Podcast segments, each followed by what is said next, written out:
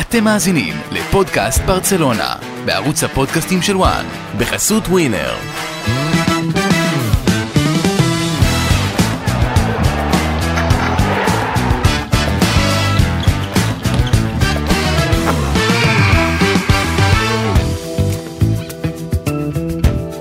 פודקאסט ברצלונה פרק 63 עם שלוש הנקודות הראשונות של ברסה העונה בליגה אחרי 2-0 לא קל מול קאדיס במונז'ואיק כרגיל במועדון שהכל יכול לקרות בו בטח הקיץ יש לנו הרבה על מה לדבר וידברו פה הרבה אורי רייך, אורן קדוש ונדב זילברשטיין מאתלטי קליניק מה נשמע חברים?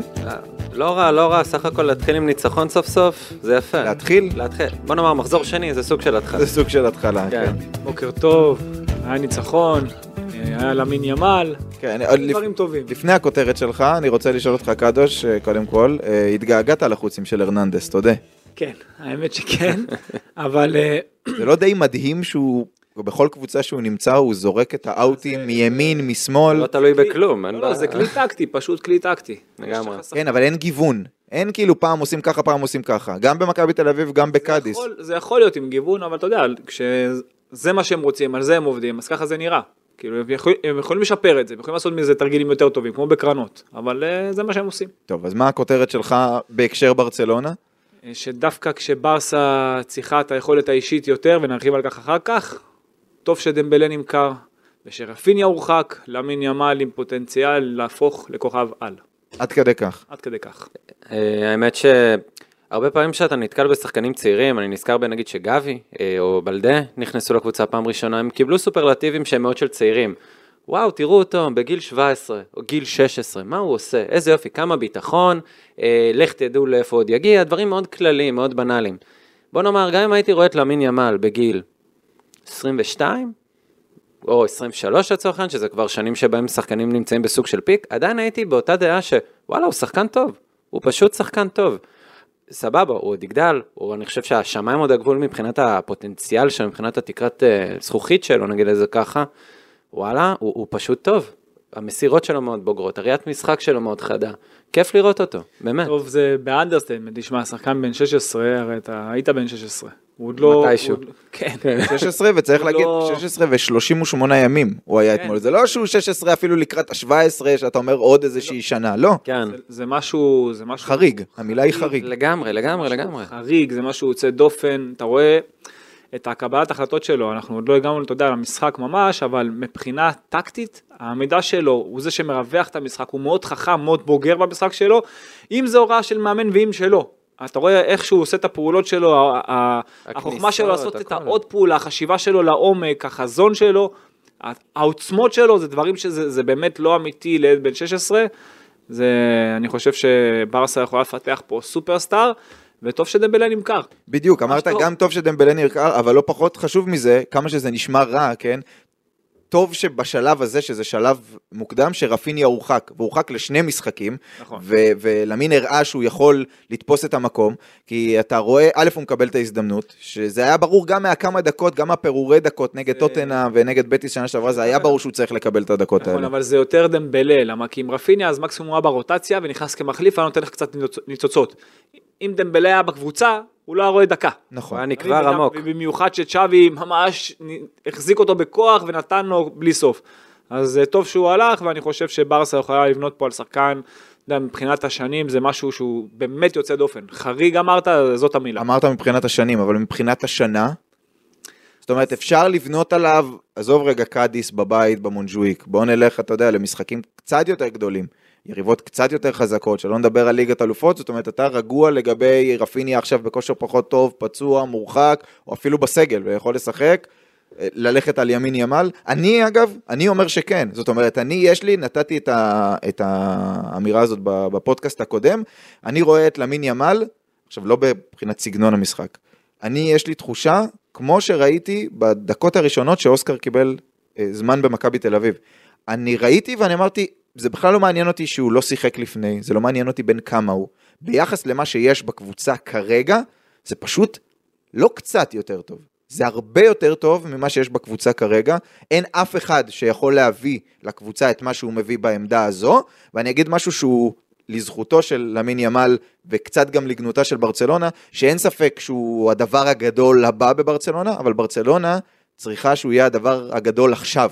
היא צריכה אותו עכשיו, כי אם רפיניה נניח היה משחק אתמול, אני לא אומר שהוא לא יכול ליצור דברים, אני לא אומר שהוא לא יכול לעשות דברים, אני לא בא להקטין פה את רפיניה, אבל סט היכולות של למין ימל בגיל 16 הוא רחב יותר ואפילו קטלני יותר, למרות שרפיניה אמור לאיים גם ממרחק ולייצר לא, מספרים. רפיניה מאיים, רפיניה יכול לאיים. רפיניה- מאיים, אבל אני מרגיש שלמין ימל, יש לו את זה, הוא שחקן שאני הייתי מעדיף אם אני עכשיו מאמן ברצלונה, אוהד ברצלונה, אני מעדיף שהוא יפתח בכנף ימין, יותר מכל שחקן אחר שיש להם שם בסגל. אה, אני, אני לגמרי לא מבין אותך. אני מבין אותך ואני חושב כמוך, אבל אני חושב שכן צריך לעשות את זה, אתה יודע, לאט לאט. לא שעכשיו לזרוק אותו וזהו, ואתה שחקן... בגלל זה אמרתי- רפיניה המחליף שלך. בגלל זה אמרתי שפה הבעיה של ברצלונה.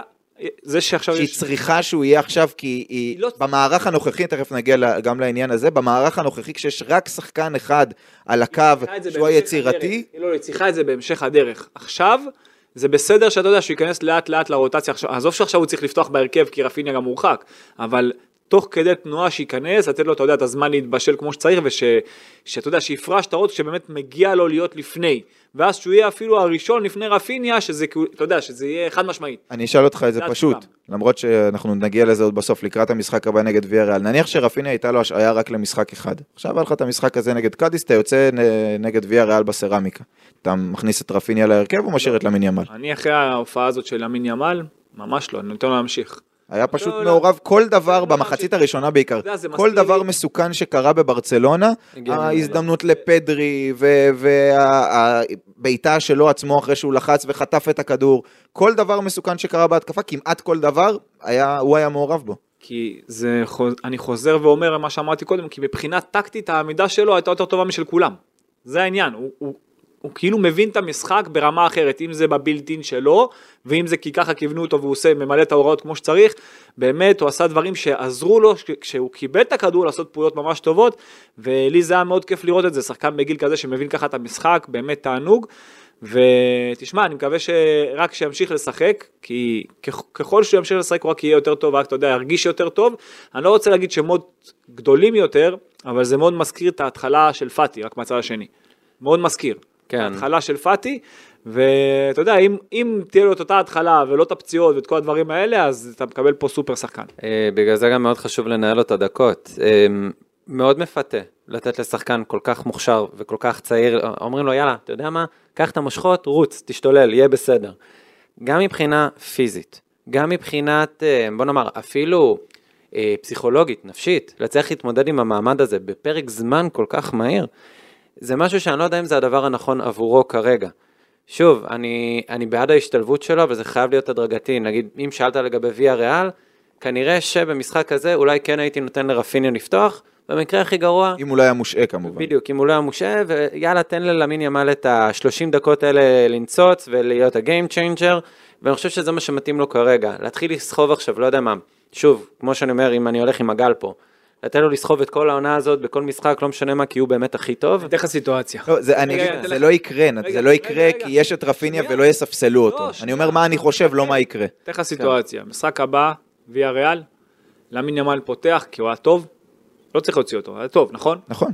כובש צמד, כובש גול, תוציא אותו? לא? לא בוודאי. שלא. משחק אחרי זה ייתן בישול. זה הכדורגל, אתה מתאר את הכדורגל. משחק אחרי זה ייתן בישול, תוציא אותו? לא תוציא אותו. פה זה כבר תלוי בו, הוא כבר נכנס. הוא נכנס לרוטציה, נכנס לתלם, אם הוא יהיה טוב, אין סיבה להוציא אותו. אם הוא לא יהיה טוב, יהיה בוסר עדיין, שוב, זה גם משחק אחר, זה לא קאדיס, אוקיי? אם עכשיו הוא ישחק טוב נגד ויאריאל, ופתאום יביא איזה משהו יוצא דופן, ואין סיבה שזה לא יקרה, אז אין סיבה שהוא יצא.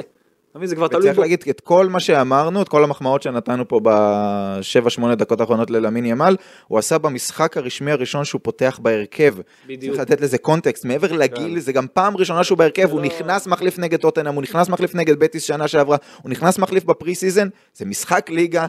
משחק חשוב, שאתה צריך לנצח, ריאל עשתה 6 מ-6, אתה עשית רק נקודה אחת במשחק הראשון, אתה השחקן היצירתי שם מקדימה, והוא ענה על הציפיות. שהוא גיל נערים א'. כן.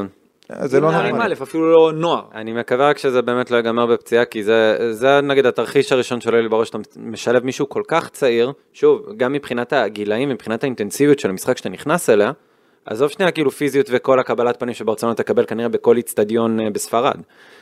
אני פשוט חושש באמת למצב שהוא ייפצע, כי הוא נכנס כל כך מהר ומשתלב כל כך מהר, והוא לא מצפים ממנו גם לנהל דקות משחק. לא, יש או צוות- לנהל לא, את יש- הכוח שלו. לא, לא, אבל יש, זה, זה לא ממנו, יש צוות רפואי וצוות אימון שהם צריכים לדעת לנהל את זה נכון, כדי לבנות אותו נכון גם מבחינה גופנית, ואתה יודע, זה דבר ששמים לב אליו, זה שעם שחקנים אחרים זה לא היה נראה ככה, אבל זה מה שהם צריכים לעשות, זה חלק מהתפקיד שלהם. אני חלק מתפקיד המאמן זה גם לדעת למנוע פציעות, מהמאמן, מהצוות אימון, מה- מה- מהמאמני כושר, מהפיזיותרפיסטים, זה לדעת גם למנוע את זה, ופה מבחינת ניהול הדקות צריך לדעת, אתה יודע, לסמוך עליהם ושצ'אבי יסמוך על ה- על העוזרים שלו. אנחנו הולכים לדבר על הראוך עוד מעט, זכור את מה שאמרת. נחזור אני לזה. זוכר, זה נחזור זה ככה. זה צריך להיות, אם לא, עושים את זה טוב זה סיפור אחר. אני, אני אראה לך כמה פעמים שהתחרות היא מה שקובעת בסוף. זה המשפט ששמעתי הכי הרבה פעמים. לא קומפנדיאציון, מנדה. זה כל מה שאני שמעתי. זה מה שקובע. הלוואי וזה האידיאלי. יש סיכונים שלוקחים, אבל אתה יודע, יש גם דברים שאתה לוקח את הסיכון כי אין לך תחליף אחר. ואם כבר דיברת על הסיטואציה של הראוכו, זרוק אותו להיות מגן ימני, שזה בכלל לא פחות התפקיד שלו, ושלא הגיע המגן ימני, כי הוא וקונדה, אחד, כל אחד לא רוצה להיות שם, אז זה כבר, זה קצת סיפור אחר, זה סיפור כן. שונה. טוב, בקיצור, אה, למין, תהיה בריא. אה, הכותרת שלי, הייתי שר אותה, כי זה קפץ לי השיר תוך כדי המשחק הזה, וזה מתקשר גם ל- לימין למעל. היה את השיר אה, לבד על הגג, שבתות וחגים. אני ראיתי את המשחק, ו- ועלה לי לבד על הקו. אני לא אשיר את זה, אם אתם רוצים אתם מוזמנים. ואני הייתי עם ציפייה, חבל. שחקנים, כן, כן, אולי בסוף, אולי בסוף. פשוט לבד על הקו, למין, לבד לגמרי על הקו, בלדה, נכון שפרנקי דיון קצת עלה לעזור לו מדי פעם, כאילו דחק אותו קצת יותר למעלה, אבל גם לבד על הקו, אה, וזה מתחבר גם למה שאתה רצית להגיד עם, אה, עם למין, הכל דרך האמצע. המערך של צ'אבי, אמרנו את זה ב pre-season, אמרנו את זה גם אחרי המשחק הראשון, אמר לי, כתב לי את זה אתמול אה, נדב בירן שהיה כאן אה, שבוע שעבר בפודקאסט, זה נראה כאילו צ'אבי הולך עם המערך שהוא מאוהב בו, ואז כשהדברים לא מסתדרים, וזה הגיוני שהם לא יסתדרו, כי אתה מנסה לפצח קבוצות שבאות לצופף עם שחקן אחד על כל קו, ועוד למין יכול עוד התקפית לסחוב את זה בכנף שלו. אה, בלדה לא יכול לסחוב לבד על הקו ברמה ההתקפית, ואז בדקה 60 כשדברים קצת משתבשים, אז פתאום צ'אבי זורק לתוך המערכה עוד ועוד שחקני התקפה, גם נשאר, גם אה, אח שלו, אוסקר, אמר בהפסקת שתייה אזור דקה 70-75, אמר להם תשמרו על ה-3-4-3. כאילו ממשיכים להתעקש על זה שיהיו את השלושה בלמים, ורק שחקן אחד על כל קו, כמה אורן שונא את זה, אני יודע מכל השיחות, מכל השיחות שהיו לנו. אה, והכותרת משנה שלי, בהקשר כל הדבר הזה, זה שמישהו פה על המגרש מיותר. מישהו בקישור, במשחקים כאלה. אני לא אומר, אתה רוצה בקלאסיקו, אתה רוצה נגד אתלטיקו, אתה רוצה בליגת האלופות, מישהו פה באמצע הוא, הוא מיותר, יש לגמרי. עוד שחקן אחד באמצע שזה פשוט too much, אני חושב שזה גבי, כן. יכול להיות שמישהו אחר יגיד, לא, ת, ת, לא גבי. תוציא את אוריול רומאו ותשים את פרנקי רק לבד מאחור, לא משנה, מישהו פה נמצא כאן ולא צריך להיות, וצריך להיות במקום השחקן כנף. חד משמעית, אתה לקחת לי, אתה יודע, את הכותרת השנייה מהפה. אז קח משהו- אותה. כי, כי, תשמע, אני באופן אישי, קבוצה ששולטת, שיוזמת, ואנחנו מדברים על זה הרבה, אנחנו מפרשנים פה משחקים, אנחנו נמצאים פה, אנחנו רואים כדורגל, חיים את זה.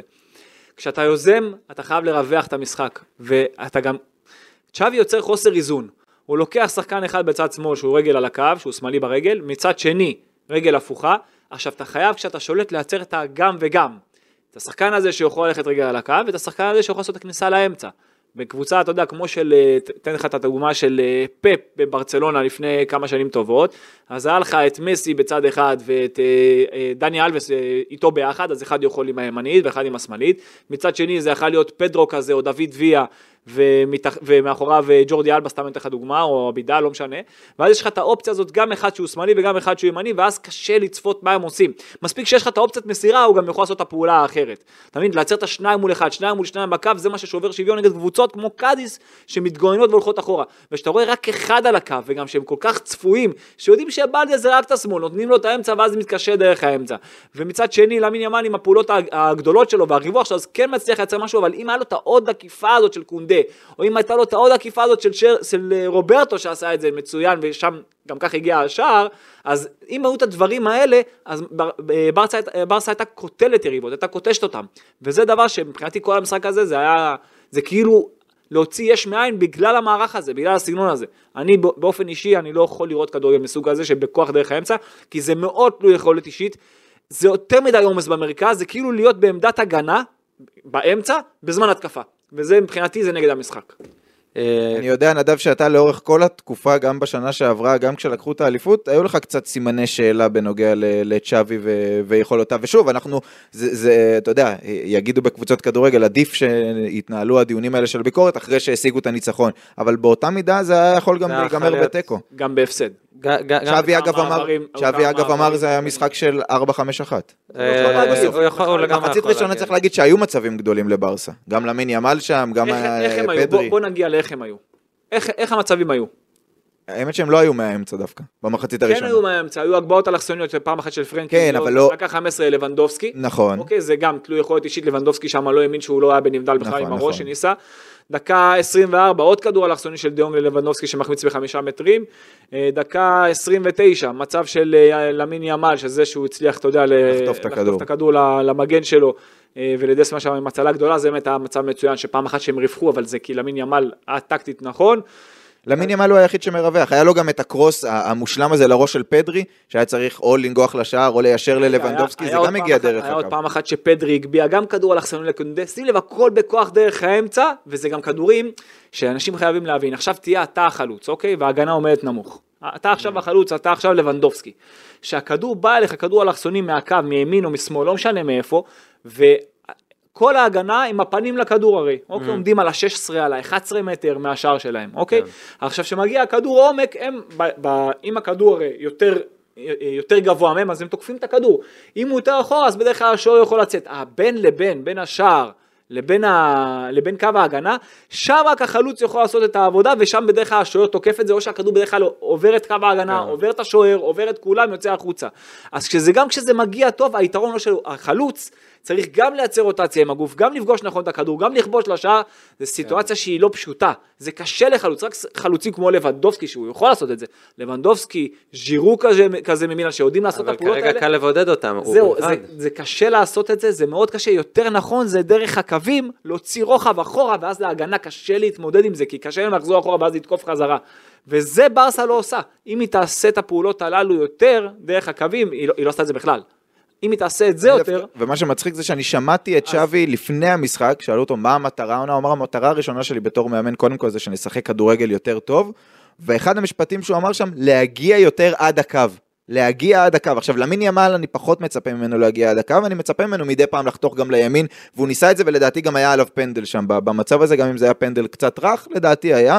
יכל אה, לשרוק. יכל לשרוק. אם היה שורק, לא היו הופכים לו, נגיד את זה במאה נכון, אחוז. ומבלדה אני מצפה יותר להגיע עד הקו, כי הוא זה שאמור ללכת עם רגל שמאל. ולהוציא את הקרוסים, והוא כמעט לא עושה את זה, הבעיה שהוא גם לבד. הוא צפוי, בדיוק. אין לו את אין לו את האופציה, אין אין לו לו עם את מי האופציה. לשתף פעולה. גם יש לך, גם יש לך בדיוק. גבול, כאילו, מה אתה יכול לצפות מבלדה. אה, אני גם, אתה מגיע למצב, אמרת שחסר לך overlap, חסר לך מצד אחד בברצלונה. winger שמאלי, מצד שני חסר לה מגן ימני. כן. אז איך אתה תייצר overlap ככה? אני יודע שהוא מאוד היה מאוהב בדמבלה וזה שהוא לא צריך אף אחד ויעשה הכל לבד, אבל המציאות היא לא כזאת, וגם, אתה יודע מה, גם לדמבלה, אני חושב שכולם הבינו בצורה מאוד ברורה, יש לו תקרת זכוכית.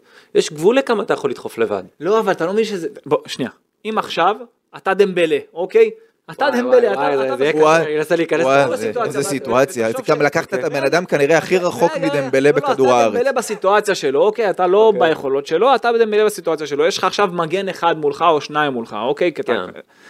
יותר קל לך לעבור שחקן שיש לך אופציית מסירה, לעוד מישהו איתך, או יותר קל לך לעבור שחקן שאתה לבד. ברור שהם אופציות. בדיוק, כי אתה לא צפוי. אתה נכון. כבר לא צפוי, אתה יכול לתת וללכת, או שאתה עושה את הדריבל. פה, שיודעים שאתה לבד, אז זהו, זה רק הדריבל. נכון. נגיע לזה במלפפונים, אבל המכירה הזו של דמבלה לא רק נותנת את הפתח, את ההזדמנות ללמין ימה לשחק, הכסף שם גם כנראה יביא את קאנסלו, וזה יכול להיות מאוד משמעותי, אבל זה נגיע במלפפונים. אה, נדב, כותרת שלך מהמשחק הזה? משחק חוץ. אה, כואב, כואב לראות את ברצלונה, פעם ראשונה רואים אותה במונג'וויק. זה באסה, אני מבין שזה קרה מסיבות מאוד הגיוניות, צריך היה לעשות את השיפוץ בקאמפ נו, אה, אני יודע שזה עניין זמני בלבד, אבל אתה יודע, הגיע, עזוב שכל ההרגשה חשבתי שהייתה אנרגיה נמוכה במשחק בגלל איך שהמשחק נראה, עד שהגיעו לגול, היה 0-0 תוך הרבה זמן, ואז הגיע הגול, ואתה לא שומע את הקהל, הכל מרגיש עם קרחות, אני יודע שיש באמת גם מגבלה מבחינת האיפה כדאי לשבת במונג'וויק, היה איזה 39 אלף איש, שזה ממש מעט למשחק של ברצלונה, בטח משחק בית. יהיה קשה לסחוב ככה, זה, זה מבאס לראות את זה, באמת. כ- אני חושב כ- שיש פה, זה, זה דבר קשור בדבר. בדרך כלל אומרים, הקהל יבוא אם הכדורגל יהיה טוב, אז לאיצטדיון הזה, עם בעיות ההגעה שיש להגיע לשם, עם הזוויות הלא נוחות מאחור, עם המרחק, הכדורגל יצטרך להיות מאוד מאוד טוב. כדי שהקהל יבוא וימלא, גם כשזה יהיה 50 אלף מתוך 50 אלף זה לא יהיה כמו הקמפנו 90 אלף מתוך 100 נניח, אבל זה יעלה את זה, אבל אולי גם כשה... אני לא יודע אם זה באמת קשור, זו איזושהי השערה שלי, שאם הקהל יגיע וימלא וידחוף, אולי משהו, מה שהיה הכי חסר לי במשחק של ברצלונה אתמול, מעבר לשחקני כנף, שזה דיברנו, זה קצב, זה טמפו, הכל, הכל כאילו היה על מי מנוחות. אתה חייב להבין משהו. מניעים את הכדור ולאט ולאט, הדברים לא קורים מספיק קרה- מהר. לא, כי זה, כי זה קרה דרך האמצע בעיקר. ובלי כל קשר, כשקבוצה מחכה לך נמוך, אני שומע, אני שומע את זה הרבה.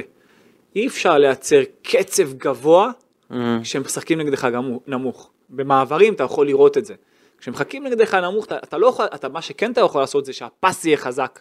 ואז זה יוצר קצת יותר מהירות, ואז התנועה בלי גם- כדור. גם הטקטוק של התנועה- הכדור יכול לצאת יותר מהר, התנועה בלי הכדור, הכל היה כאילו בלי בנונשלנט, ניתן לקאדיס להסתדר, הנה אתם מוכנים, אתם עומדים, עכשיו אנחנו ננסה להניע על קשת השלוש ולמצוא את כן, הפרצה. אז, אז ההנעת כדור, אז הנעת כדור אין מה לעשות, היא, היא נראית יותר שבלונית, אבל מה שכן הייתי מצפה ממה שאתה אומר, זה כן יותר תנועה באמצע, והיחיד שראיתי אותו, וזה יפתיע אותך נראה לי, שראיתי אותו עושה יותר תנועה באמצע, שניים בעצם, זה דיונג שהצטרף מעמדת הבלם, נכון. שעשה שם יותר תנועה, וגבי.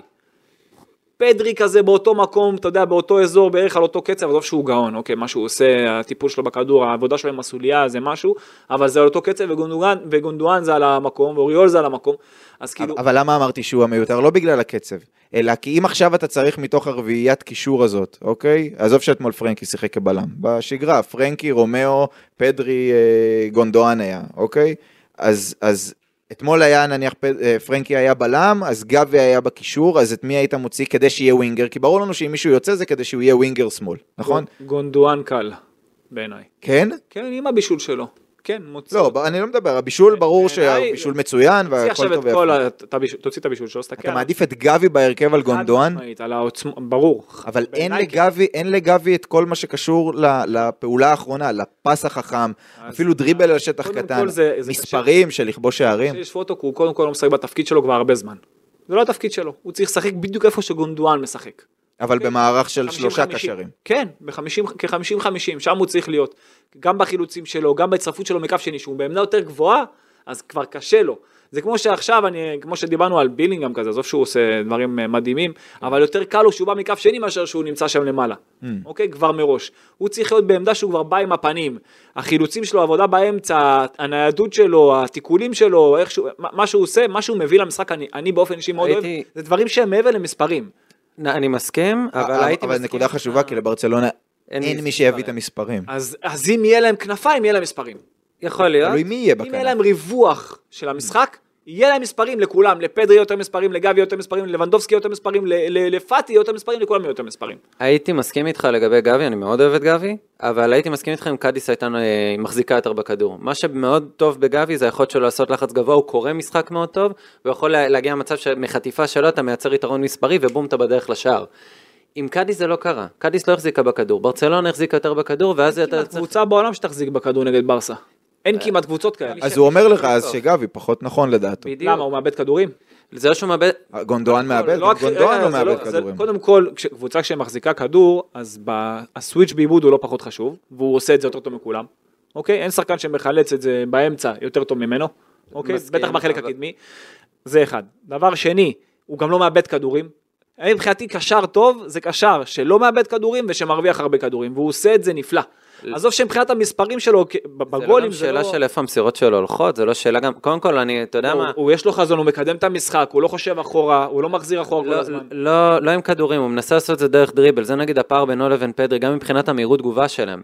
פדרי יודע להוציא, מה שכביכול מיוחד בפדרי, באמת, זה היכולת שלו גם לראות את הסיטואציה, גם לקדם את המשחק ולעשות הכל במאית שנייה. אצל גבי זה עוד לא שם. אני חושב שגם גבי פער. שם, ההבדל שגבי משחק בתפקיד שלו, אה, שפדרי משחק בתפקיד שלו וגבי לא. זה ההבדל בעיניי.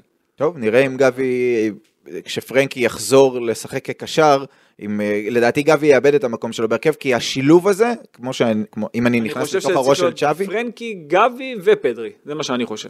במקום גונדואן, אבל אני חושב, אני לא רואה סיכוי שזה יקרה. יקרה. אם לא. אתה... למה, מה, כי- גבי שחקן רך? לא, אבל פרנקי דיונג מתקשה פרנקי- להחזיק... פרנקי שחקן רך? הוא מתקשה להחזיק קשר אחורי בודד בברצלונה, אם אתה רוצה לעשות זה 4 משהו 3 ש- 3 זה משהו שרציתי לגעת בו. אתה דיברת על משהו שאני ממש כאילו רציתי לגעת בו יותר, על הקטע שבקישור האחורי, מה היה גדול בבוסקץ הרי? אתה יודע, עזוב שהוא התבגר והוא היה פחות, אתה יודע, עוצמתי עם השנים, אין מה לעשות. אבל הגדולה שלו הייתה, זה שהוא כ- כשש אמיתי, יכל לקבל מצד אחד, הוא כבר היה יודע שהוא מנווט את זה לצד השני, נכון, בנגיעה, כן. הוא, כבר- הוא כבר היה שם. הוא היה, אתה יודע, עם הפס החכם, הוא היה יודע לרווח את המשחק נכון. תסתכל היום על ההרכב של ברצלונה, אוקיי? על, על אתמול, מה שהיה אתמול. תראה לי שחקן אחד בקישור האחורי שיכול לעשות את זה. אף אחד לא עשה את זה. אף אחד. כן, הם לא איבדו כדורים, הכל קצר, הכל שבלוני היה. בדיוק. אבל אם עכשיו אתה תיקח את דה יונג, רק דה יונג היום, רק הוא אולי יכול לעשות את הדברים האלה. אולי. כן, אבל דה יונג אומרים, אומרים, גם הוא אומר על עצמו, גם אה, בוסקץ אמר עליו וכולי, שלשחק את השש לבד, זה לא בשבילו, כי הוא שחקן שלא יכול להיות קשור לא ל- חייב. לעמדה. הוא לא חייב להיות לבד, להבדיל מבוסקץ. הוא יכול להיות אבל האחורי, שלידו יש שמונה בשניים אחוריים נגיד, שלידו יהיה גבי כזה, סתם דוגמה, אוקיי, ופדרי אולי טיפה מעליהם, אוקיי, בשלישיית קישור, אבל שהוא, שהוא הוא זה שיקבל מהבלמים, אוקיי, ואחר כך בהצטרפות אז הם יהיו כן קו של שניים, אבל הוא זה שיכול לנווט את המשחק יותר טוב, אין היום אף שחקן בקישור האחורי שיכול להזיז את הכדור דם מצד לצד מהר. אז ב- זה. באידאל של ברצלונה, באידאל של, אה, של צ'אבי, זה בניגוד למה שהיה אתמול, כי לא היה לו מספיק בלמים, זה אה, פרנקי דה יונג לצידו הוא של לא רצה רומאו. להשתמש בארי גרסיה. נכון, נכון, הוא העדיף להשתמש הבנתי. במרקוס אלונסו ולא רשמו אותו וכולי. כן. אה, פרנק, אה, פרנקי דה יונג עם רומאו, זה ה double pivot מאחור, ועוד שני קשרים, שזה מה שדיברנו, שזה פדרי וגונדואן, לדעתי האידאל, שוב, אני, אני יודע שזה כאילו קשה גם, אני תכף נדבר עליו, כאילו קשה... קשה לוותר על, על פרנקי דה יונג אפילו בדמיון שלי, אני לא אומר לוותר עליו, אבל אני מדהים. חושב שיש, שכשיש שלישיית קישור, אם לא חושבים שפרנקי הוא האחורי ורוצים שיהיה מישהו שהוא קצת יותר הגנתי, אם, אם מעדיפים את רומאו שם, אני לא יודע, מבחינתי זה אחד מהם, ו, וצ'אבי חושב, בעיניי, שפדרי וגונדואן זה השני 50-50 שהוא, שהוא רוצה לראות שם. אז אני מבחינתי גונדואן הוא האחרון פה ברוטציה. מבחינתי. הביאו אותו מסיטי. את הקפטן כן, של, רומאו- אה, רומאו- רומאו מצוין, באמת רומאו מצוין, אבל עדיין הייתי מעדיף את אה, פדרי ואת גבי ואת אה, דה יונג כמובן, אתה יודע, ב- ב- כאחורי. זאת השלישייה, אחר כך רומאו באמת הוא, הוא שם. אתה יודע, במשחקים, אתה יודע, אתה מייצר רוטציה, אז הייתי, הייתי מכניס אותו, אבל גונדואן מבחינתי, אם אני מסתכל גם על המשחק של אתמול וגם בכלל בקצבים, בהכל, באמת בעיניי הכי מיותר באמצע. הכי מיותר. למרות בסוף הבישול והכל. למרות הבישול, למרות הכל. כי זה אלה דברים, אלה מסוג הדברים שהוא צריך להביא לברצלונה שלא היה לה, שרק, שבעונה שעברה נזכיר, זה היה אך ורק פדרי, עם הפס החכם, עם ה- איזה דריבל על שטח קטן באזור זה- של הרחבה. אבל זה כל הקטע, אתה מנסה לעשות את זה בכוח דרך האמצע, זה לא צריך לקרות כך. תוציא אחד כזה, שים עוד שחקן בקו, שנמצא, שנמצאים שניים על כל אגף, ואז כבר ברצלונה אחרת. אחרת, ואז יש גם יותר שטחים באמצע. יהיה יותר קל. זה רק להעמיס בכוח, זה להיות ממש בעמדת הגנה בזמן התקפה, תחשוב על זה. למה? הפוך, יש לך בקווים שטחים, שם תשחק. אתה שם? תשחק, אנחנו, אנחנו מחכים שישחקו משם. אה, שלחת מזל טוב ללבנדובסקי, לא כבש, אבל הוא בן 35 היום. מרגש, והוא והוא בישל בסוף, לא? הוא בישל בסוף, הוא בישל בסוף עם כן, הנגיחה כן, אה, כן. לאחור. אה, אתה מודאג כן. מלבנדובסקי? אני יודע שהיית מודאג עוד קצת לפני, אבל אתה הייתי מודאג מ- ממה מאז שאנחנו רואים. המונדיאל, הוא לא חזר לעצמו באמת, משהו בו, אני לא רוצה להגיד קבע, אתה יודע, זה הרבה פעמים יומרנות, כאילו, מצד אנשים, לא יודע, כמונו מהתקשורת, לא יודע מה, לנסות להיכנס לחבר'ה האלה לראש. דווקא רעב אבל- הוא כן נראה לי רעב, רוצה הוא כן נראה לי רוצה. הוא- טיפה פחות חד, אבל אני אגיד לך מה הקטע, חלוץ... הרי שפת זה- גוף שלו, לא יודע, משהו לא, בשפת זה, גוף זה שלו, הרבה עניין. של... אה? של- בדיוק, שאתה חלוץ, לא משנה איזה גדול אתה תהיה. ראינו את לוקקו עונה קודמת. כן. היה דומה, היה, היה כמו הצל של עצמו. היה כן. באמת בתקופה הכי נוראית שראיתי. ופתאום נפתח לו נגד אמפולי כזה, נתן צמד, פתאום אתה רואה שחקן אחר אחר. לגמרי. הוא צריך את הגול, שניים האלה שייתנו לו ביטחון, שהוא ירגיש בנוח, ואז ייפתח לו. אין מה לעשות, חלוץ שהוא, שהוא גם תלוי מספרים ממש, אתה יודע, זה, זה כל הקטע שלו. אז אה, השאלה אם הוא צריך כשזה את יבוא, כשזה יבוא זה... הוא זה צריך את פתח. הגול שניים, או שהוא צריך שנחזור אחורה, שיהיה גם כנף שמאל ומגן ימין. שיהיה עוד מישהו שייצר לו, עוד מישהו שיכין לו את המצבים. אז זה מה שאמרתי קודם, כשהוא ייתן את הגול שניים, זה צריך לקרות יותר, כשאתה שיש עזרה מהקווים, זה יהיה יותר קל לא לתת שערים.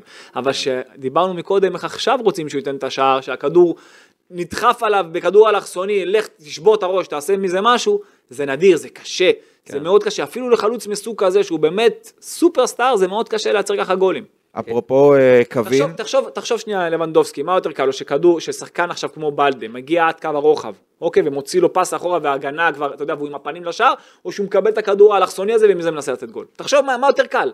אז אם מוציאים לו את הכדור מקו הרוחב, זהו, זה כבר סיפור אחר לגמרי. אפשר לתת נימה חיובית, אם יש מישהו... בוודאי.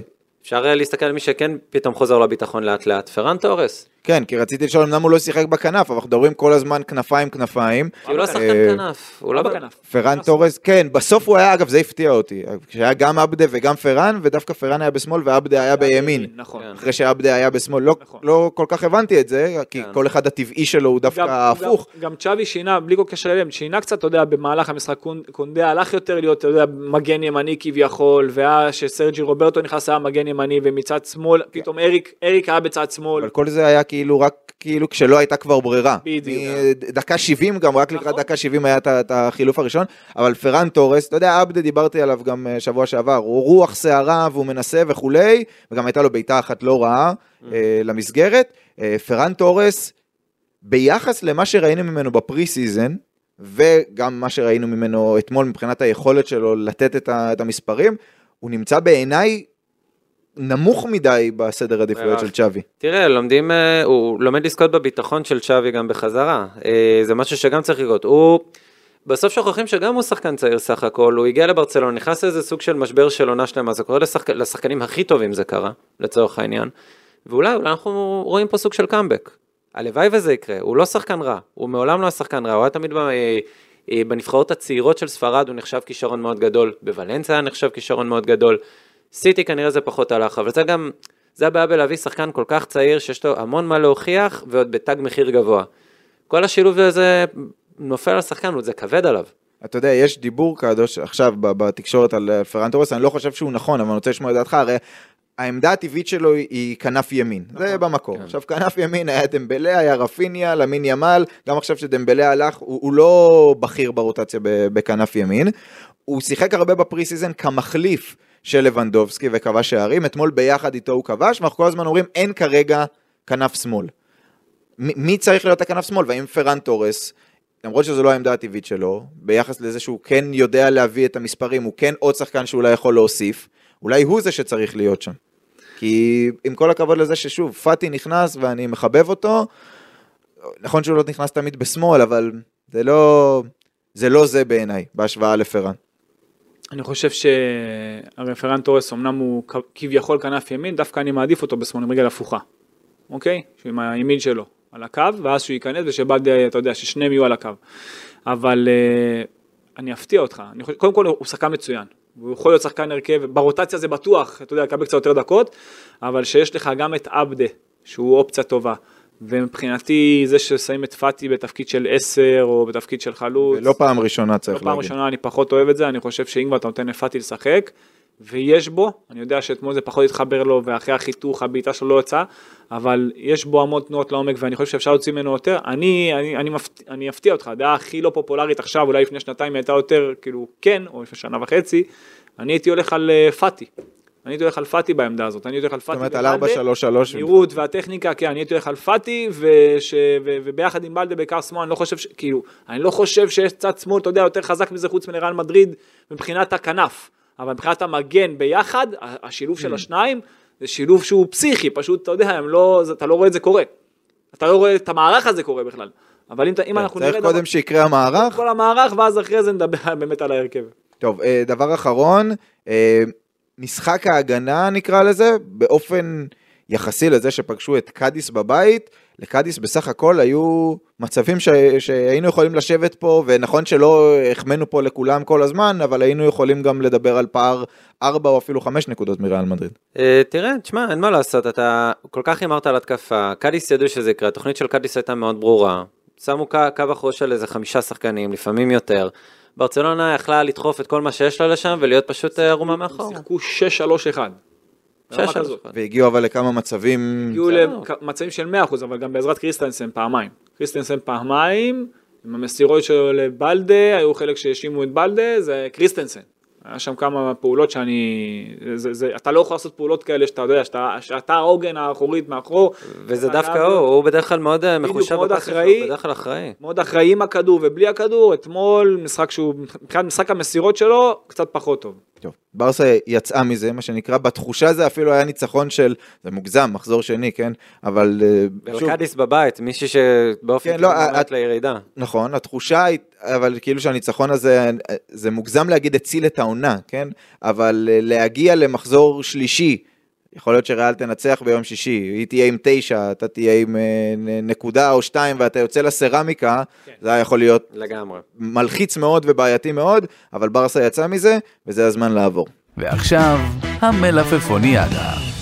אין על המלפפוניאדה של ברצלונה, באמת, זה אין, אין, אין יותר טוב מזה, אין אין, יותר דל, כיף אין מזה, רגע אין. יותר משוגע מזה. אה, קודם כל נגיד שכדי שברסה תוכל להשלים חלק מהפעולות האחרונות שלה, שתכף נדבר עליהן, היו את החברות הגרמניות שקנו אחוזים עם המנוף, ברסה ויז'ן, ברסה סטודיוס וכולי, העבירו חלק מהכסף, אמורים להביא עד סוף החלון עוד 20 מיליון, זה כחלק מה, מההסכם. מנסים לזרז את זה, קצת להקדים את זה, אולי כדי שיוכלו לסגור את העסקאות, זה אמור להגיע 29 באוגוסט לדעתי, אז ברסה בסוף היא- תצליח כנראה לעשות את הפעולות שהיא, שהיא רוצה, היא צריכה את הכסף בשביל זה, אבל לפני כן נדב אני רוצה לשאול אותך על מי שמקבל את ההחלטות עם הכסף, כי במהלך השבוע הציגו את דקו, שזה היה obvious, הוא כבר עובד כל התקופה כן, הזאת, כן. סגר את הסוכנות שלו וכולי, אבל באותה נשימה גם הודיעו על זה שבסופו של דבר מתאו אלמן עוזב, קצת רימו בהודעה הרשמית, כפי שהודענו בתחילת מאי, מתאו אלמן עוזב, כן, בדרך הוא הודיע שהוא עוזב, הוא כבר הודיע שהוא חוזר, הוא אמר שברסה זה הפרויקט. תגובה אחר כך של הוא הולך להיות פה עוד הרבה שנים, היה פה כל מיני דברים לא ברורים. כן, אה, צריך להגיד שבתווך אבל, וזה כן להגנת אה, לפורטה וברצלונה, אה, ברגע שאלמן אמר שהוא הולך וצ'אבי הציע לדק, צ'אבי, לפורטה הציע לדקו לבוא ולהיות בתפקיד הספורטינג דירקטור, הוא אמר לו, זה לא סתם מישהו מהרחוב שאתה אוסף. זה מישהו שהייתה לו סוכנות, היה לו עסק, זאת הייתה העבודה שלו, ייצג שחקנים, הוא היה צריך לסגור את כל הדבר הזה. אז הבטיחו לו הרבה מאוד זכויות, הבטיחו לו הרבה מאוד כוח, בצדק או לא בצדק, זה תכף, תגיד את דעתך. וברגע שאלמן כבר חזר, אז אי אפשר היה להגיד לדקו, טוב, תשמע, בסוף האקסיט שלי חזרה, אז הסטוט הזה שהיה בינינו, בסוף אתה לא תהיה רציני. כבר הבטיחו לו, אז, אז הוא לקח את זה. אני, אז ברצלונה אולי לא התכוונה מראש להחליף את אלמן בדקו, אבל מה שאלמן עשה קצת דחק אותה לזה שדקו הוא עכשיו, אפרופו שח, חבר'ה צעירים, שחקנים צעירים, דקו הוא האיש החזק היום בבניית הסגל של ברצלונה. תשמע, אתה שכחת במשולש שעבד אה, ג'ורדי קרויף, שגם הוא אה, יצא, בוא נקרא לזה הקורבן מכל הסיפור הזה, בסוף הוא עזב, כולם אמרו, טוב, אז אולי כל זה הייתה תוכנית אה, בשביל שקרויף שילך, ואז יהיה לנו פה את דקו ואלמן.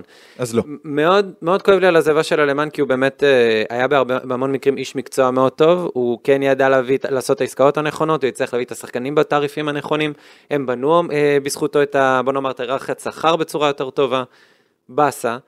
אני יכול להבין למה רוצים להביא את זה לדקו, אני עדיין לא יודע אם זה היה נכון לעשות את ה trade הזה, זה כמו ש... טוב, נגיע לזה במלפפונים אחר כך, זה קצת כמו להגיד, טוב, ז'ואר פליקס יכול להוסיף לברצלונה, אבל אם זה קורה עם trade על פאטי, או בזה שפאטי עוזב, אני לא יודע כמה כולנו נרוויח מזה. ממש לא. אז בוא נאמר, דקו הוא אחלה של דבר, אני יכול להבין שרוצים אותו גם לשוק הדרום אמריקאי, דיברנו פעם שעברה על זה שדקו יש אה, יותר כוח בשוק הדרום אמריקאי והברזילאי בפרט, אה, וזה יכול לתת fight אה, לחבר'ה של ריאל מדריד שיש להם נציגים שם. בוא נראה אם זה יעזור, בוא נראה אם זה יהיה שווה את זה. כרגע ברצלונה הולכת מאוד חזק על הסוכנים, גם מדברים על הקשר שלהם עם הסוכן הפורטוגלי, מנדש. אני מקווה שלפורטה מבין שהוא קצת משחק באש, ברגע שהוא נכנס לעולם הזה, לא- מאוד עמוק בסמכויות לעולם של הסוכנים. מקווה, מקווה שלא, שלא נשלם על זה ביוקר. טוב, אז אה, אמרת מנדש, קאטו שהרכש הראשון שהקשרים האלה עם אה, מנדש אמור להביא, זה אמור להיסגר, אומרים שזה כבר נסגר, ושזה רק ענייני הפייר פליי לסדר את החוזה בתוך התקרה וכולי, אה, זה קנסלו, נמצא על סף חתימה, לא רק, תכף אתה תגיד את דעתך המקצועית על הצירוף של קנסלו, אבל מעבר לעניין המקצועי, ברמת העסקה, במצב הכלכלי של ברצלונה, להביא שחקן ב-level של קנסלו בהשאלה, בלי כנראה לשלם על ההשאלה, עם אופציה לקנות אותו בעוד שנה ב-30 מיליון, שזה גם לא סכום מאוד מאוד גבוה, וזה יהפוך לחובה, אם הוא ישחק, אלה הדיווחים, 70% מה, מהמשחקים, או שברסה תעלה לשמינית גמר ליגת האלופות, לי זה נשמע, מהצד העסקי, לשחקן ב-level הזה זה נשמע כמו אחלה דיל, וברמה המקצועית, אני חושב שזה Game Changer, ולא Game Changer, אתה יודע, כמו שאומרים, שובר שוויון, אבל לפעמים אין שוויון, Game Changer ברמה שזה יכול לשנות את הגיים,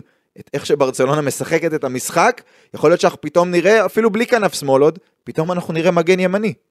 אני מקווה, אני מקווה, ולשם זה אמור ללכת. פתאום, אבל צ'אבי, איך אתה יודע, אולי יפתיע וישים אותו בצד שמאל בכלל, במקום בלדה?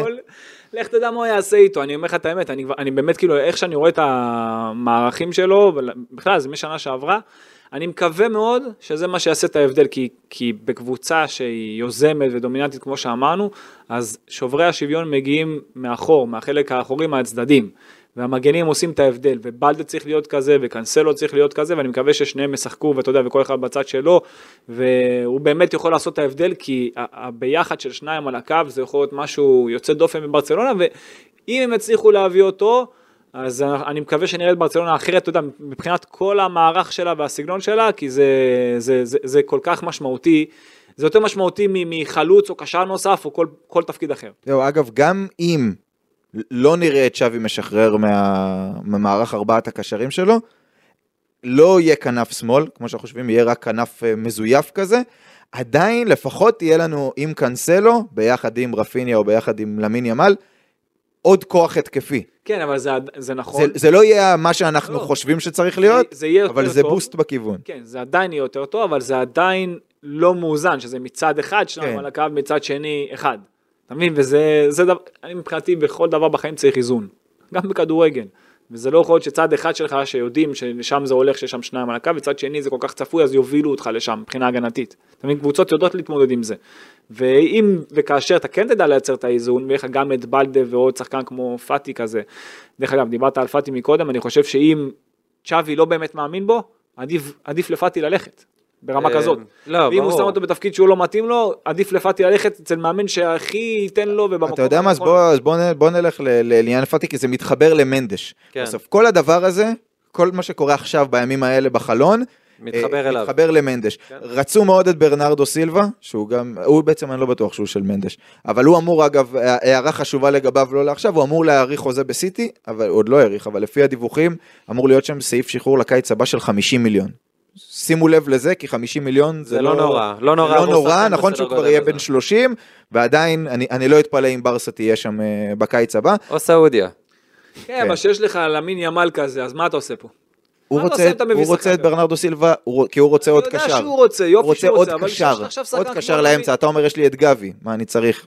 גם, יש לך בקישור בלי סוף שחקנים, יש לך בכנף ימין מספיק שחקנים, גם, שוב, אם אתה, אם אתה מביא... הוא רצה את לוסלסו, לא מדברים על זה עכשיו, זה יש לו את פרמין, לא רואים אותו משחק הבין רואה שיש דשא. תעדוף, הוא יכול באמת לרצות, צ'אבי רוצה הרבה דברים, אני- כולנו כבר יודעים, אני חושב שגם קדוש דיבר על זה עכשיו, כולנו יודעים, צ'אבי רוצה הרבה שחקנים, הוא רוצה את ההרכב המושלם שיעבוד, לו, שיעבוד בשבילו. לברצלונה אין את הכסף, אין לה את האמצעים או את התקרת שכר לעשות את זה, אז מתרכזים במי שבאמת צריך. מגן ימני, winger שמאל, דברים יותר הגיוניים. אבל שהוא, זה, זה בדיוק זה, הקטע זה שהוא לא רוצה באמת winger שמאל, הוא כן, רוצה הוא את לא ז'ואר פליקס, מדבר על... אני לא, מאוד הוא לא רוצה את ג'ואר פליקס, אבל... רוצים להביא את ז'ואר פליקס, יפה.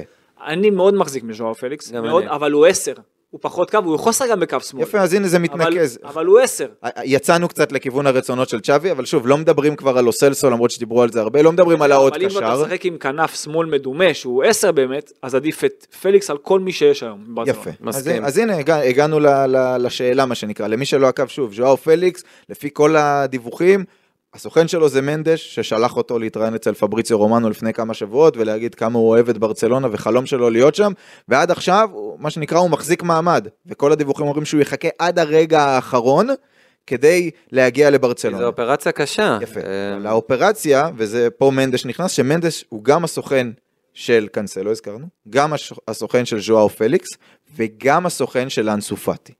וכל הדיבור הוא שמנדש רוצה לעשות, אני רואה פה את נדב נע בחוסר נוחות, הוא רוצה להוציא את פאטי לקבוצה אחרת, ברור שהוא יגזור על זה את הדברים שהוא יגזור, אבל קבוצה שאולי גם באמת תאמין בפאטי ותיתן לו את הקרדיט כשחקן הרכב, ולהכניס את ג'ואר פליקס שלפורטה מאוד רוצה, ודקו כנראה מאוד רוצה, צ'אבי ככה ככה. אבל אם בסוף אני לא רואה מצב ברמה הכלכלית של ברצלונה, לא שאני שוחה בתוך הספרים, אבל שיהיה שם חוץ מקנסלו גם את פאטי וגם את ג'ואר פליקס. נראה אז תלוי אם זה- מכירות, תלוי מכירות אם הם יצליחו לעשות, כן? לא, אני לא מדבר על מכירות גדולות, אני אומר, לא, יש דיבור אבל על השאלה של אה, ז'ואר בדיוק. פליקס, יש דיבור על כן, השאלה כן. של 7 מיליון יורו. כן, זה די מרציו אז פרסם, ואז. אופציה לשנה הבאה. אני לא רואה מצב שיש את שניהם בסגל. זה, תשמע, ואם- אין את שניהם, אם זה או-או. צ'אבי התראיין והוא אמר שהוא לא רוצה לשחרר את פאטי. פאטי מבחינתו בסדר, בסדר, זה- ברור שהוא אמר, והוא לא נותן לו לא, דקה אחת בהרכב. נכון, אם פאטי ירצה ללכת, זה עוד לא שמענו שהוא שהוא רוצה. כן, אבל כל פעם ששאלו על פאטי וכולי, צ'אבי אמר, החלון עוד ארוך, ממנו- בוא נראה. כן, אבל אם נשמע ממנו שהוא רוצה ללכת, אז בסופו של דבר הוא ילך. אני לא מכיר שחקן שרוצה ללכת ונשאר. אני מדבר, בר... כן, לא במקרה גם של פאטי. נכון. שמנדש רוצה להעביר אותו ורוצה להביא את חוץ פליקס. מהם בפה, שלא ברור מה קורה שם אף פעם. ואף פעם לא אמר שהוא רוצה לעזוב. הוא אף פעם, הוא אמר שהוא לא, הוא לא אמר את זה. יאריך חוזה, הוא אף פעם לא אמר שהוא רוצה לעזוב. נכון, ועדיין- הוא יעזוב. אה, מתישהו. ז'ואר פליקס או אנסו פאטי? אם אי אפשר, אתה יודע, אם אי אפשר להחזיק את שניהם. לא, בסגל של. ברצלונה. בסגל. יש, יש מציאות, זה לא מה נכון, שאנחנו רוצים. אם נכון. אני מאמן, אז אני אומר לך גם אותו וגם אותו, לא, בסדר? יש גם מציאות אני כלכלית לא- בלי קשר רגע, למאמן. לא, לא, שנייה עכשיו, לא, אם אתה מביא אותו בהשאלה, 7 מיליון, אז אתה יכול... לא, אבל זה לשלם את השכר שלו, זה לא יקרה, אורן. אתה יכול אני לקנות, מכיר את ברצלונה יותר עכשיו מדי מוכר- טוב. אתה עכשיו מוכר את לפורט 30 מיליון יורו, אוקיי? לנאסר. לא, זה סיטי, עשית לי פה... סליחה, עשיתי בלבול. עשית לפה שנייה, בלבול. כן. אתה. רגע, מי על המדף בברצלונה? לא שחקנים שיכניסו מספיק כסף. דסט עכשיו הולך לאיינדובן, רוצים את לנגלה, אולי... אתה אה, תשלם את המשכורת שלו. לנגלה גם... אה, יכול, יכול להכניס פה ושם. אתה תצטרך מכירה גדולה, אתה תצטרך מכירה גדולה בשביל אה, אופרציה. גרסיה. בסדר. וואי, כמה כסף תעשה לארי גרסיה, בטח אחרי... או, מרקוס אלונסו עכשיו הוא על המדף, כי השכר שלו אלונסו, יחסית בדיוק, גבוה. השכר של אלונסו גבוה, אולי משם תגיע הישועה, מלנגלה גם אותו סיפור, דסט. אתה מתחמק מהשאלה, אני שאלתי אותך, פאטי או. פליקס? אני מציב את זה כי אני מכיר את המצב של ברצלונה, גם אם יקרה נס וכולם יהיו שם ביחד באותו סגל, אז סבבה, אז הרמנו עם שניהם. אבל אם אין נס, בוא נלך לצ'אבי עצמו, במערך שבו הוא מאמין, אז עדיף את ג'או פליקס. אבל, אני חושב שעדיף להם את פאטי, אבל בעמדה של... ב-4-3-3. בדיוק. אתה מבין מה אני אומר? אני חושב ש... עם צ'אבי, שהוא מחפש את העשר, שהוא נע יותר, אתה יודע, משמאל לימין, אז ז'או פליקס יותר מתאים, מגבי, מכולם, בתפקיד הזה. לא, אפילו מגבי. בתפקיד אהוב הזה, חל. בתפקיד הזה. זה התפקיד שלו. אוקיי, יותר דומה לזה. כן.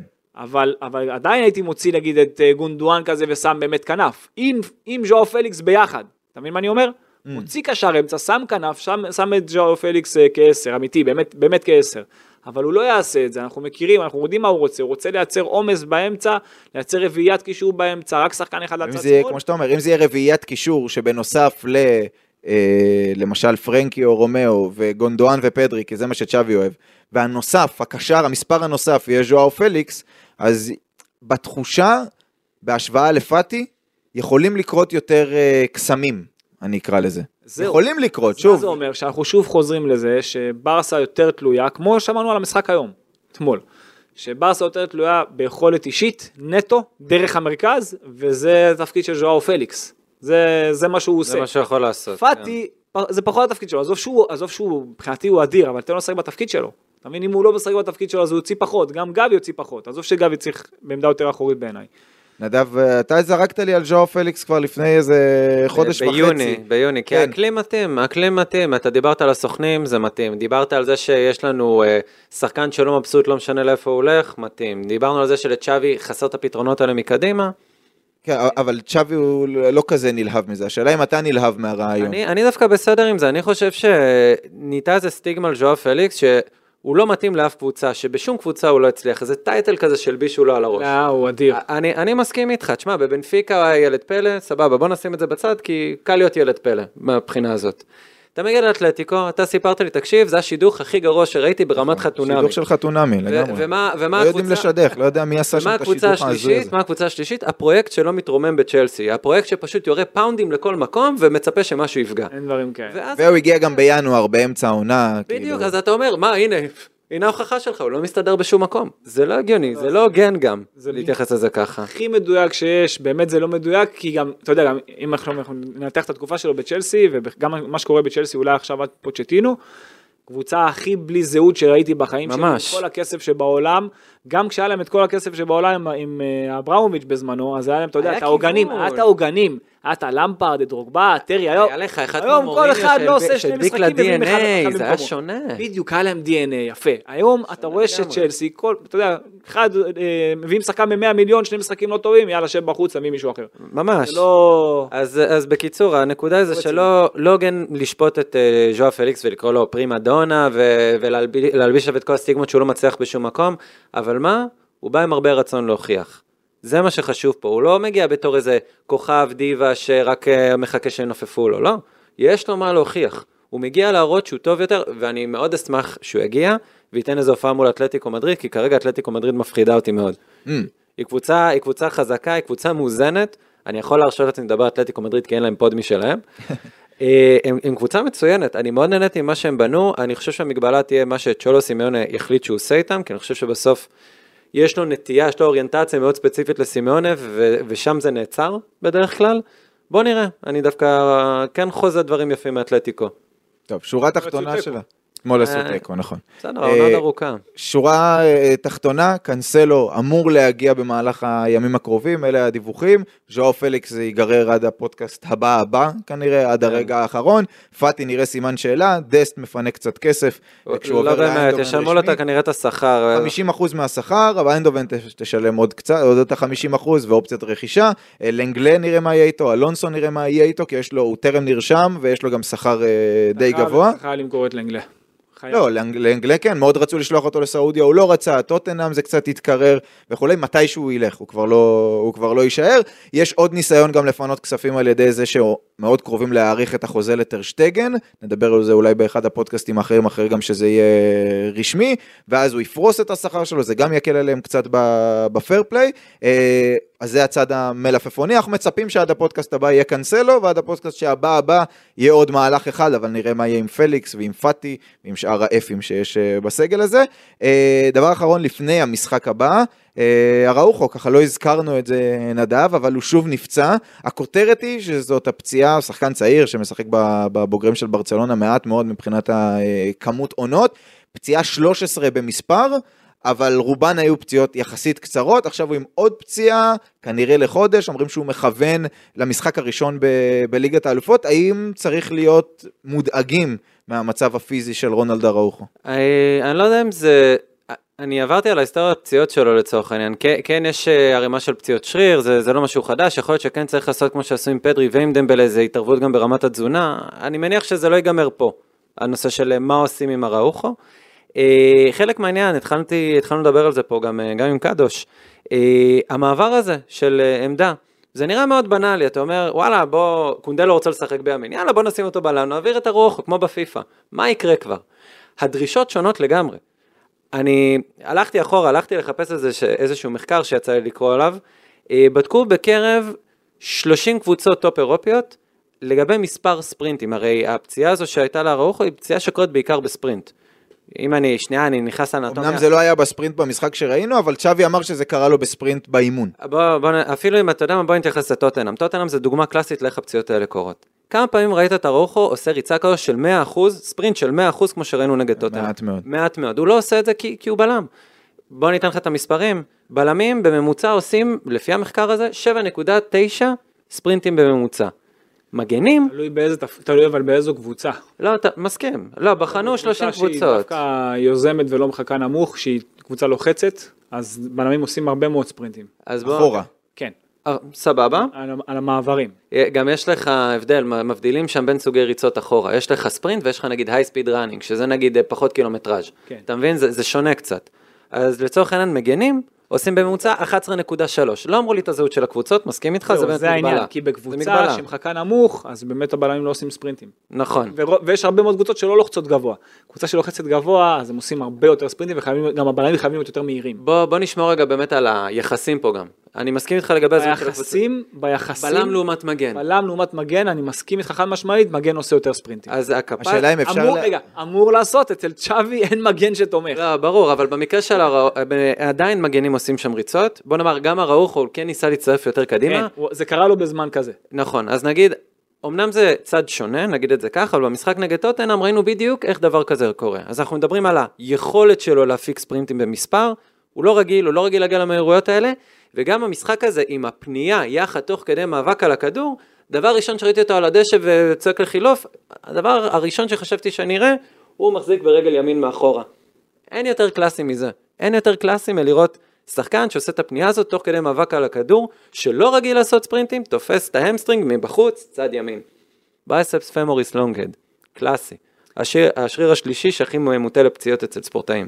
אז זהו, קודם כל אתה כדורגלנים, סליחה. צודק, העניין הוא שקבוצה שבאמת מאומנת, ואני אגע ספציפית, שחקן שמאומן לתפקיד הזה, כמו שצריך, מסכים, כמו מסכים. שצריך, הוא לא אמור לחוות את זה בתדירות, אתה יודע, זה יכול לקרות, אתה יודע, אחת לתקופה מאוד ארוכה, אני אומר שנים כן. אפילו.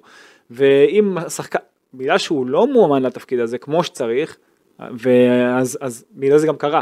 אתה מבין, אם עכשיו הוא היה מתורגל מגן ימני הרבה מאוד זמן, זה כבר, זה לא היה קורה הסיטואציה. תראה, זה כמובן נכון, אבל גם ככלל, אחת, הבע... אחת הסיבות שפציעת hamstring מהווה 11% מכל פציעות הספורט אצל כדורגלנים, זו הפציעה הכי נפוצה אצל כדורגלנים היום, זה בגלל שעד היום לא ברור, ואני מצטער עבור כל הפיזיותרפיסטים שאני אומר את זה, עד היום לא ברור איך באמת להתנהל איתה.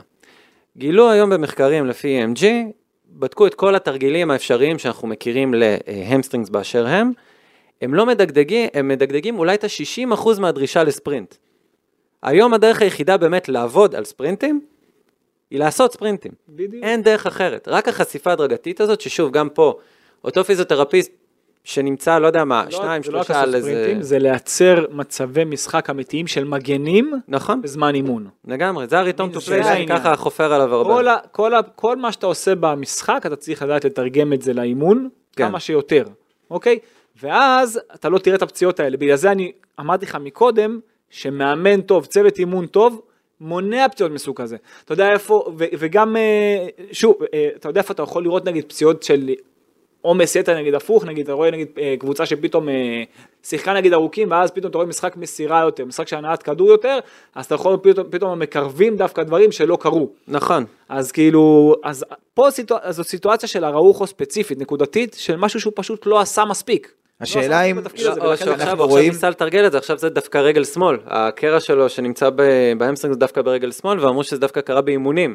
עכשיו, צ'אבי גם בא והתלונן, שלחת לי את זה שהוא בא והתלונן, הוא אמר, תקשיבו, הלו"ז, הלו"ז קשה, הלו"ז צפוף, לא מספיקים להגיע לזה, בואנה, אני יכול, ככלל זה הערה נכונה, לא עכשיו. לא עכשיו בתחילת העונה, לא עכשיו שאתה אחרי קדם עונה, לא עכשיו שיש לך מרווח יחסית נוח של שבוע בין משחק למשחק. אני מאוד הופתעתי מהאמירה. השאלה האם העניין הוא צ'אבי והצוות ו- וניהול עומסים וכולי, או שרונלד אראוחו הוא שחקן שכמו שחווינו עם פדרי, אוקיי, שעבר, אתה יודע, שינוי תזונה וכולי, האם אראוחו הוא שחקן שוואלה, אי, אי אפשר לבנות עליו רציף ל- לעונה זה שלמה? לא חייב להיות או, זה לא חייב להיות או, זה יכול להיות גם וגם. אתה יודע, אה, אני זוכר, סליחה שאני כן. קוטע, אני זוכר שעל אה, אריאן רובן, היו מדברים כמה שהוא פציע, כן. ופתאום הייתה תקופה שהוא הפסיק להיפצע בביירן. הפסיק, הייתה תקופה ארוכה מאוד שהוא באמת, היה נדיר שהוא כבר נפצע. היו היו אומרים עליו שכל רגע, כמו רגלי זכוכית היו אומרים עליו. בגלל זה אני אומר, זה באמת עניין של עבודה נכונה, עבודה נכונה על התפקיד של השחקן. אה, בסופו של דבר, אם, ברור שיש אתה יודע, דברים גם של חוסר מזל, אבל אה, בסופו של דבר, אם, כן, כמו טינדר שחקן... אגב, של ארסנל. נכון. זה חוסר מזל. נכון, בדיוק.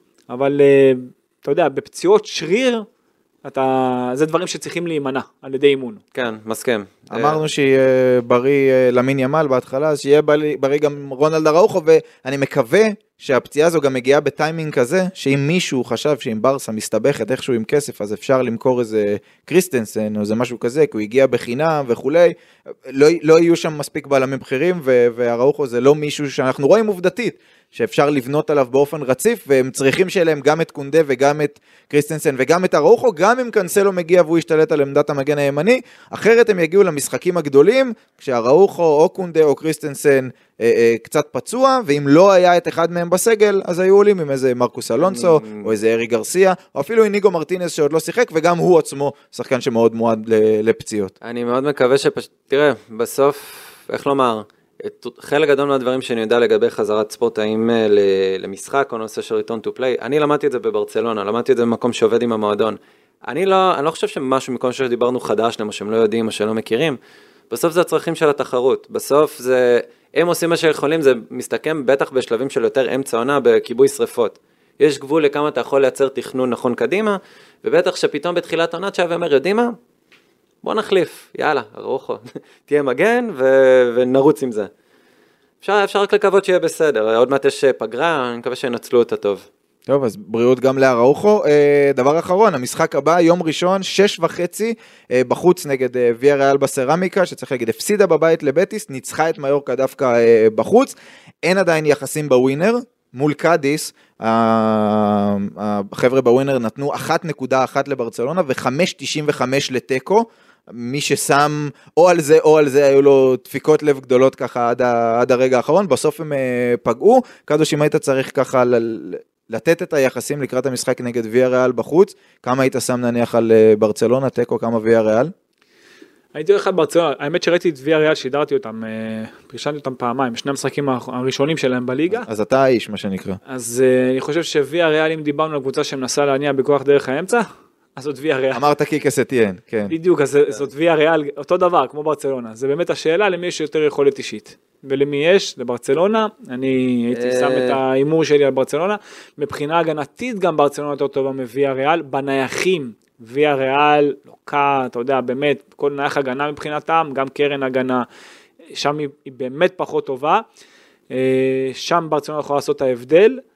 ומבחינת יחסי הכוחות, שוב, יש זה לא יש לא, יש לוויה ריאל את הכלים. יש לה כלים, את באנה ואת מורנו ואת סורלוט ואת אה, בררטון. סורלוט עדיין לא התחבר, ומורנו כן בסיפור, צריך לדעת לסגור אותו כמו שצריך, אבל איך שאני רואה את זה, זה יחסי כוחות מאוד ברורים, לא, אתה יודע, לא בגלל השמות של השחקנים רק, כי שתי הקבוצות מאוד תלויות ביכולת אישית, ואם כבר, אז ברצלונה. אגב, יכול להיות שאם קיקס אתיין וקיקס אתיין עושה את זה, בא להחזיק את הכדור ולהכתיב את הקצב בבית, יכול להיות שברצלונה דווקא צריכה לתת לו את הכדור, צריכה לתת לקו הגנה שלו להיות גבוה, לנסות קל. לשחק אולי עם למין ימל קל. ומישהו מהיר בצד שני ובמעברים. דווקא. שאלה מצוינת, הרי אני בגישה שלי, אה, קבוצה שרוצה להניע את הכדור, אז הפוך, תלחץ אותה. במקרה של, של ברצלונה, במשחק הזה ספציפית, לדעתי כן צריך ללחוץ אותה, כן, אבל אם הם משתחררים מהלחץ, זאת אומרת אחרי שלוש, ארבע מסירות, לפי מה שצ'אבי רוצה בדרישות שלו, אחרי כמה מסירות, לא לחזור, אתה יודע, לאט לאט אחורה שליש מרכזי, ואז אחורה, לחזור הכי אחורה שאפשר, זאת אומרת לשליש הראשון, לעמוד נמוך, כי שם כבר ויה ריאל תתקשה לפרוץ דרך המרכז. כאילו המעבר מה, מהשליש השלישי ועד הראשון, שזה צריך להיות מהיר, אבל לנסות להרוויח את זה לפני. כי הם ינסו להניע, הם ינסו ליזום, שם להרוויח את הכדורים קודם כל. קיקס אתיין, בדרך כלל הקבוצות שלו מאוד לא צפויות. אתה יודע, פתאום אה, הוא יכול, אה, לא יודע מה, אה, שתהיה לו קבוצה שתתרסק מול, מול אלצ'ה, שכבר הייתה עמוק באי המתים. מצד שני. כן, אהב- אהבת את הרפרנס ככה. אה, מצד שני, פתאום יכולה להיות לו קבוצה כמו בטיס של אז, שהוא נתן הצגה עם ג'וניור פיר פה על הראש של ברצלונה. אתה לא יודע מה אתה תקבל ממנו. אה, הוא מאוד לא צפוי, אני חושב שגם הוא יבוא עם המון מוטיבציה, מה שנקרא, לנקום בברצלונה. הוא, אני חושב שעד היום הוא לא קיבל את המשכורת שלו מברטומר. ו- ונראה, אה, וואלה, קשה לתת יחסים על משחק כזה, זה משחק אני מעניין. חושב שהיחסים על ברצלונה, שוב, בגלל שזה בחוץ, היחס צריך להיות לפחות, לפחות 1-4, 1-5. אני חושב שביחסי הכוחות האמיתיים זה אפילו 1-7, 1-8, ותיקו 2-9-3, וויה ריאל באמת? סיכוי יותר נמוך. אני חושב שלברסה יהיה קשה. אני חושב אני חושב שזה יהיה 1-4.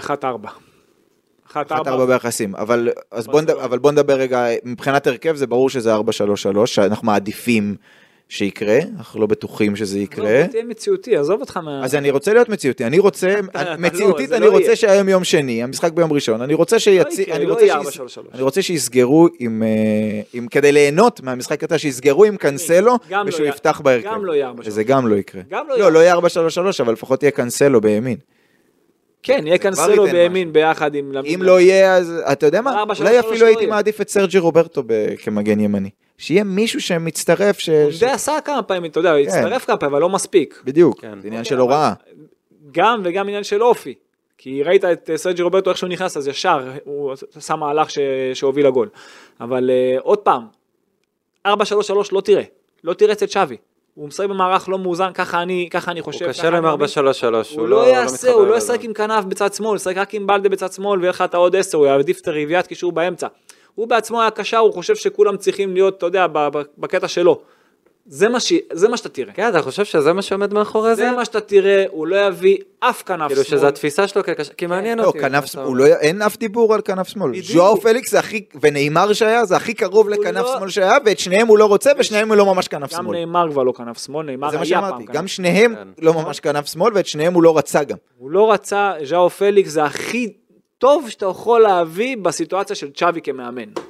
הכי טוב שאתה יכול של להביא. צ'אבי כמאמן. כי היה אפשר. להביא אולי, לא יודע כלכלית, יכול- את קרסקו, ושיהיה לך מישהו שהוא יכול לשחק את הכנף שמאל באמת. שוב, גם, ברצלונה באופן כללי, לאורך השנים לא שיחק, עזוב שהיה להם את העשר הכי טוב אולי בהיסטוריה, את uh, מסי, אבל הוא לא שיחק כעשר, אתה יודע, מתחת לחלוץ. שיחק כתשע מדומה. אבל uh, גם אם אתה תביא את ג'או פליקס, שהוא עשר אדיר בעיניי, כנף שמאל לא יהיה לך, למרות שאני הייתי משחק גם עם זה וגם עם זה, ואז עם שני אחוריים פשוט. אתה מבין? אבל פה, לא, אני לא, לא, זה לא יקרה. צ'אבי, מערך לא מאוזן, ברצלונה לא מאוזנת, יהיה לה הרבה יותר קשה העונה בעיניי. אבל אבל מנצחת, אתה אומר. מנצחת בזכות היכולת האישית. הימור תוצאה? אה, תנצח 2-0. 2-0? אני חושב שיהיה דפיקות לב עם איזה 2-1, זה יהיה איזה תיקו אחת, אנחנו ניגרר ארוך ל- למשך הרבה זמן, ואז מישהו יעקוץ, אולי פארן. טוב, אני יש לי. פה חשש למידע של תיקו, וגם ברסה יכולה להגיע למשחק הזה אחרי שכבר ריאל משחקת נגד סלטה ויגו בחוץ, וריאל תנצח, גם אם זה לא יהיה. בקלות. תגיע עם תשע נקודות, ברסה מגיעה עם ארבע.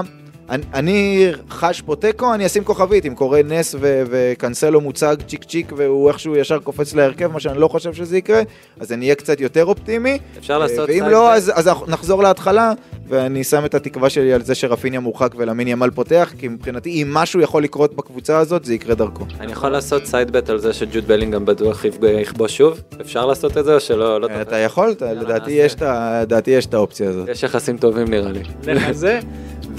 זה, ומה שכן אני מקווה, אם כבר דיברנו מה צ'אבי לא יעשה, מה הוא כן יעשה, אני מקווה מאוד שאם וכאשר כן קנסלו יבוא, אז הוא יראה מה הצד הימני שלו יכול לעשות. וירצה מגן שגם כזה, צד שמאל יעשה את זה. ואז שירצה שגם בצד שמאל זה יקרה. יאללה, זה נגיד הדבר אמן. היחידי שאתה יכול לקוות, ואז אולי הוא ישנה משהו בגישה שלו. כרגע זה לא יקרה. אה, שים אה, כתוביות לזה בספרדית ותתייג את צ'אבי בטיקטוק. נראה אם זה יצליח. קדוש, נדב, תודה רבה לשניכם. תודה רבה לכם שהאזנתם. נשתמע פה ביום שני, אחרי המשחק נגד ויה ריאל. ביי ביי.